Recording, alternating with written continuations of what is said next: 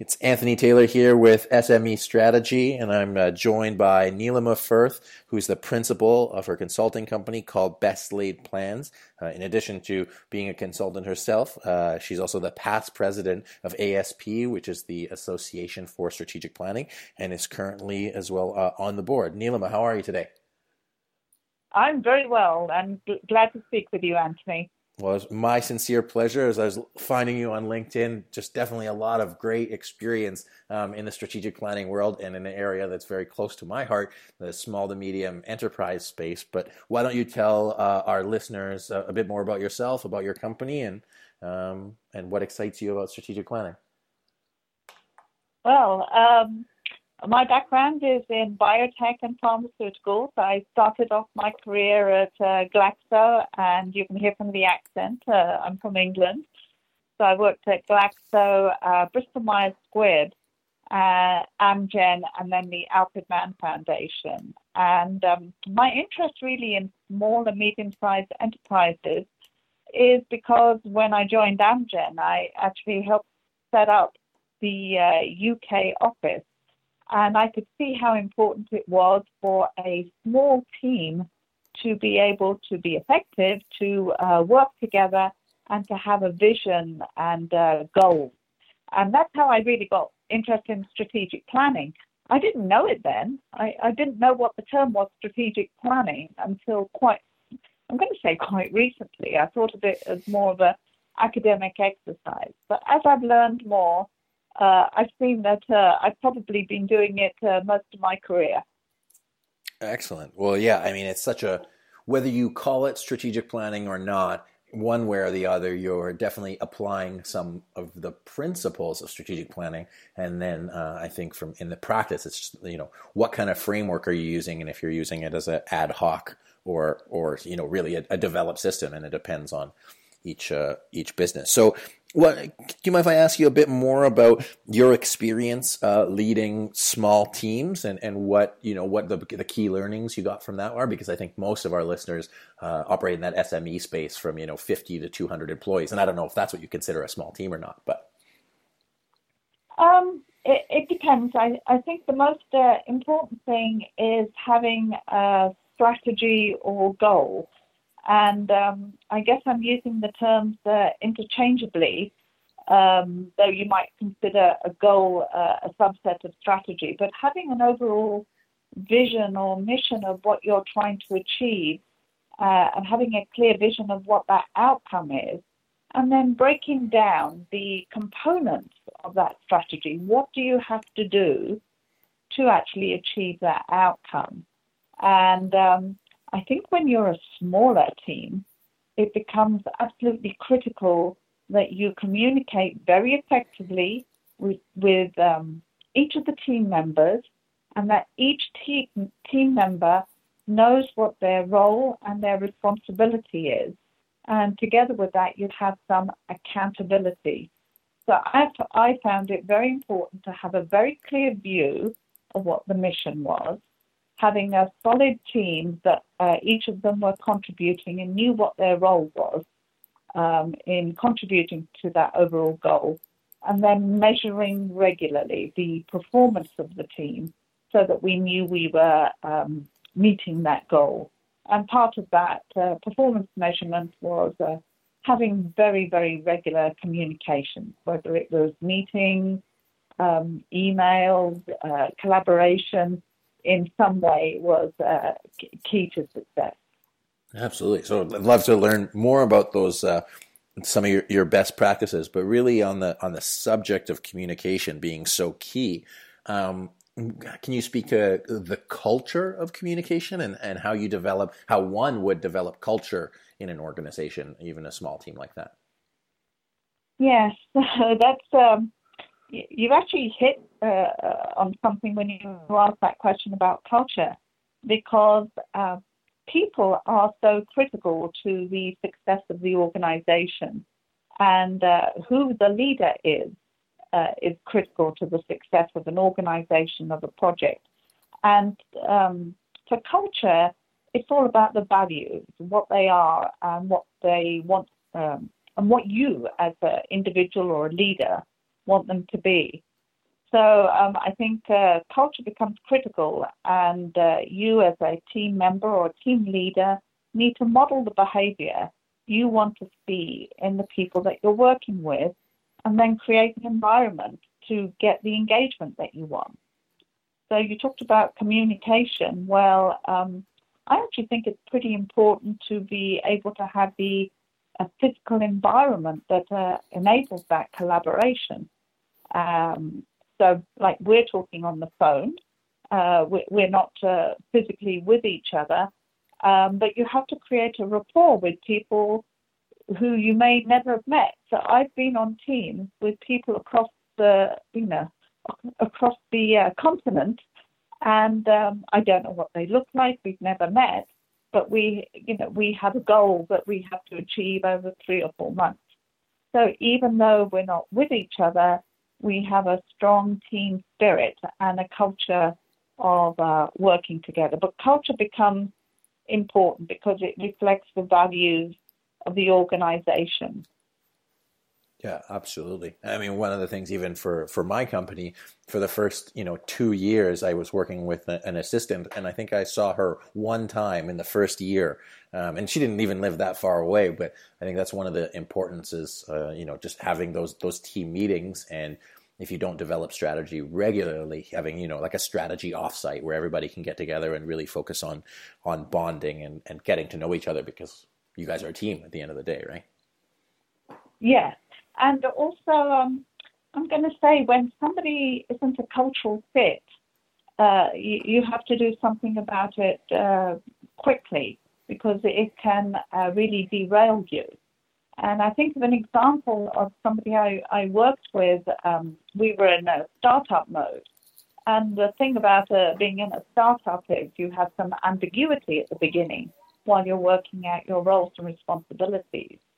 And uh, she had uh, difficulty dealing with that ambiguity. So that doesn't mean they're not a good person and they wouldn't be a good fit in a different organization. But uh, um, we were in startup mode and she didn't quite fit in the culture. And uh, we had to do something so it didn't re- derail the rest of the team. Hmm. Absolutely. No, I understand that. Um, so i mean speaking to that team dynamic and especially in the startup world because some might look at you know a company like amgen or any other big corporation say of course they do strategic planning and of course they have a, a strategy department. They're huge. But can you really uh, speak to how important it is to implement strategic planning principles for any size of company?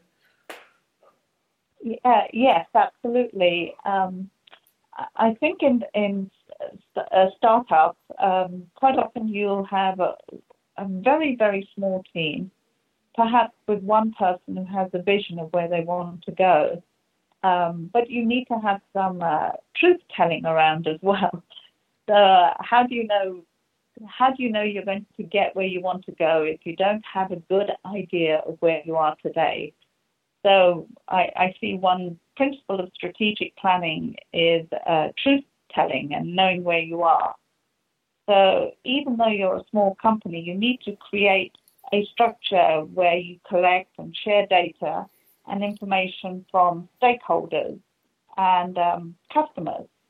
So an example I can give is uh, one particular project I'm working with is um, with a hospital product. So um, the person has this kind of great idea and uh, said, well, you're going to have to find out from hospital administrators if this is how they actually work. You know, uh, it's very difficult to introduce a new product in a area when you don't understand how decisions are made or uh, how things actually work. So truth telling becomes very important for a small organization because it can make or break you very, very quickly. So that's kind of one aspect of, of um, strategic planning. The other is uh, not trying to do too many changes too quickly. It becomes very, very difficult to manage um, uh, multiple changes, and, and you don't know what's working and what is not working.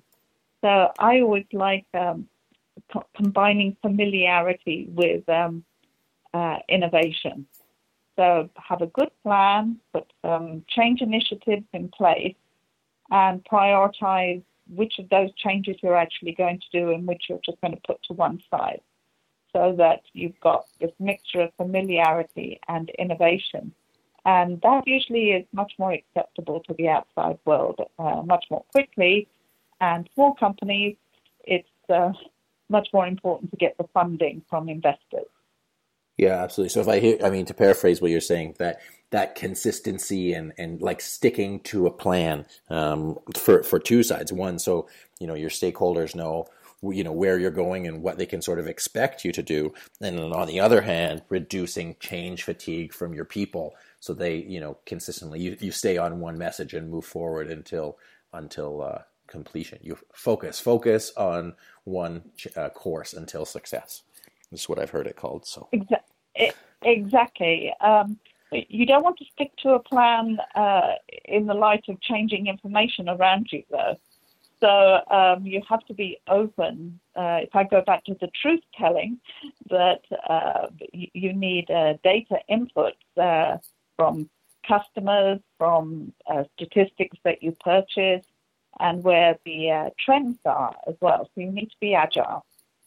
Absolutely. So, I mean, I think you alluded to it. Definitely shared a few of your of your best practices there. Um, most notably, communication and, and, various degrees of it, from you know getting the information from your stakeholders to sharing communication internally as a team, um, and then you know not relying on one source, one data point to to drive decisions.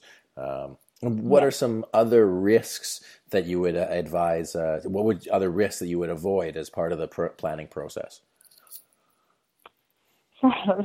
there are plenty of risks in uh, how it can go wrong. Um, I, I, think the, the thing that I've seen from more bigger organizations rather than smaller is that they create a plan based on what they're doing now rather than a new strategic vision. Mm. So it becomes easier to, I'm going to call it tweak around the edges. Um, uh, because it's a, it's a risk averse strategy.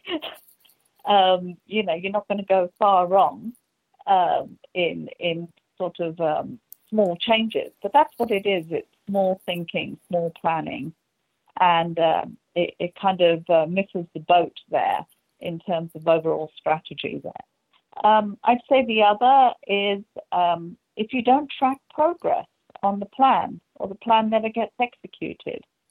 So you've got this vision, but there's no um, no methodology for executing. You have to put uh, quality standards in, and you have to put people who become responsible and accountable for executing on the plan. And that's the most common thing I've seen, by the way, is that uh, uh, work is put into a strategic plan, uh, but they don't regard it as a living document. They regard it as something on a binder that you put on the shelf, and then you go, great, done it.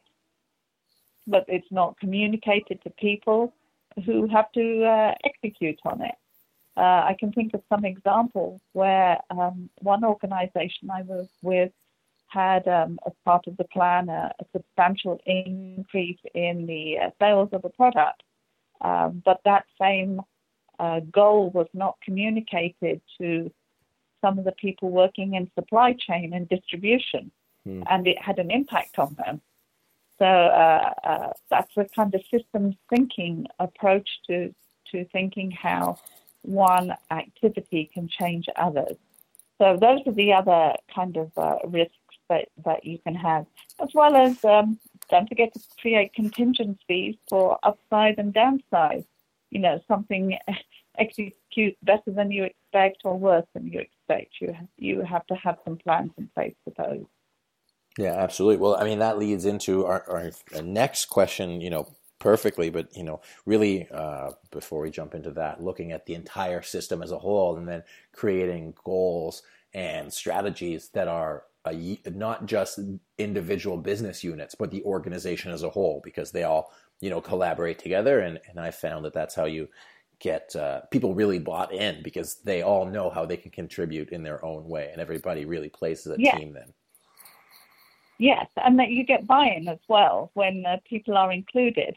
when you have a purely top-down approach, um, people uh, may be told what they want to, what they have to do, but that's not the best way of getting uh, engagement. Absolutely. So, how else? Um, and you definitely alluded to it. How else do you align strategy and performance? You talked about the measurements, um, and you talked about the communication. You know, how, how, does when the rubber hits the road? How do you make strategic planning uh, really quantifiably valuable? So I think uh, um, it's tying in a, a number of those things. But people need to know the strategy in the first place so that they can execute against it. You have to communicate the strategy to everyone. And the best way is to include those people in the process early. So strategy is the what and the execution is the how. So to align performance, you've got to measure what is important to reaching that over, uh, goal.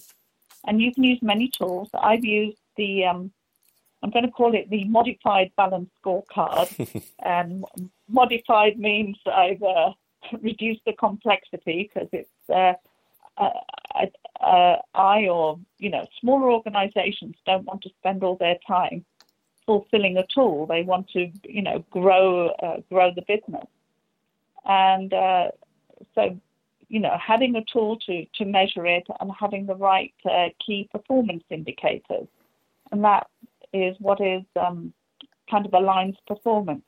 If I can uh, tell you a story, um, I used to run a call center for medical information, and there's um, very standard measures that you can use for a call center, mostly based on uh, efficiency and shortening the uh, call duration.